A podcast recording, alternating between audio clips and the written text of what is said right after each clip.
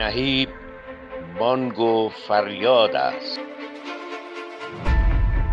تلنگری است با کلمات و تصاویر. جنگجوی روشنی و نور.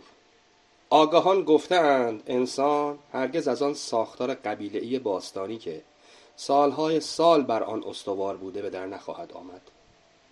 آدم بی دست و پای حراسان از طبیعت که به هم نوعان خود پناه می برده و در گروه های کوچک یا بزرگی میان اوراد شبان روزی و رنگ ها و دود عود و شکار و گریز دائم از سائقه و بادهای موسمی بلند دست و پا می زده آدم خیال باف که هر رخداد طبیعی را به نیروی ماورایی ربط می دهد و مدام از حراسی به حراس دیگر می رود انسان رها شده و بیپناه پیش از ادیان یکتاپرستی که برای خود ورد و جادو می ساخت و با سرهم کردن پر پرنده و استخوان و موی اسب و پوست سر دشمن اشیایی برای دفاع از خود دست و پا می کرد که رعد و برق را مسخر کند و طوفان را خاموش.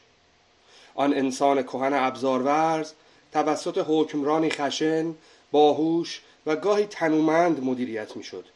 و نگرانی ها و شادی هایش مهار می شدند.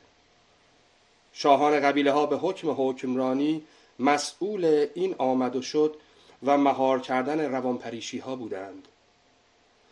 و زورشان برای هدایت جمع بر اهداف و ایده های فردی افراد قبیله میچربید.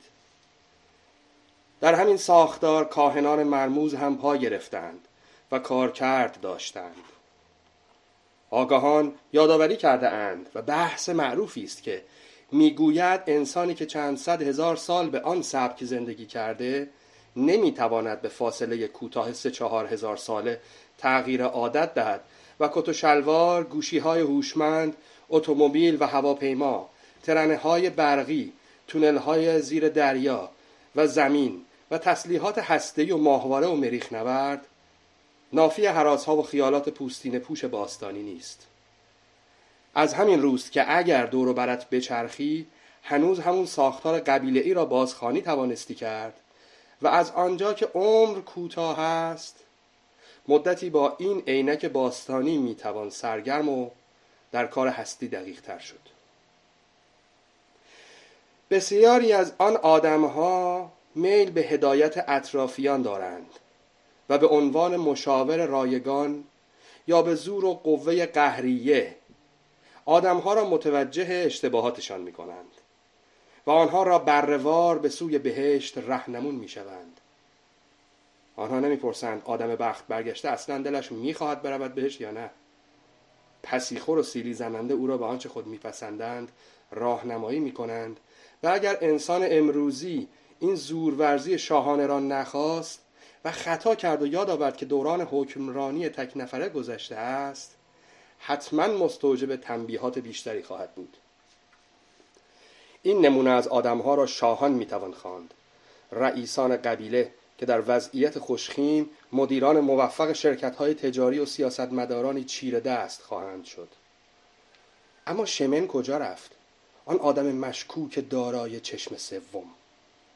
او که با دوختن اشیاء غریب و وصل پینه سنگ و پوست دفع بلا می کرد. جادوگر قبیله از خاصیت پیش بینانه و دقت نظری بیش از آدمهای عادی برخوردار بوده و به چشم غیب می‌دیده که بر مردمان چه خواهد رفت. بر اساس این قوت مبهم ناشناخته اشیا را مسخر می کرده تا روی واقعیت و آینده تأثیراتی بگذارد. گفته اند این جادوگر و پیشبین و مرموز در دنیای ما لباس تازه تری پوشیده.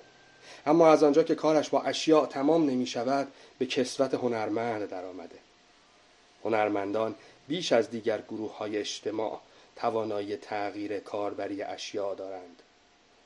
هنرمندان درست مانند جادوگران قبیله به خلوت می روند در تنهایی خود با سایه ها معاشر می شوند خیال می بافند توانمند تبدیل چوب و سنگ و ابزار روزمره به تلسمی ناکارآمد می شوند اما همچنان مرموز می مانند هنرمندان زیادی در طول تاریخ هنر بوده اند که به وضوح یا در لایه های پنهان آثارشان رد پای جادوگر باستانی پیداست.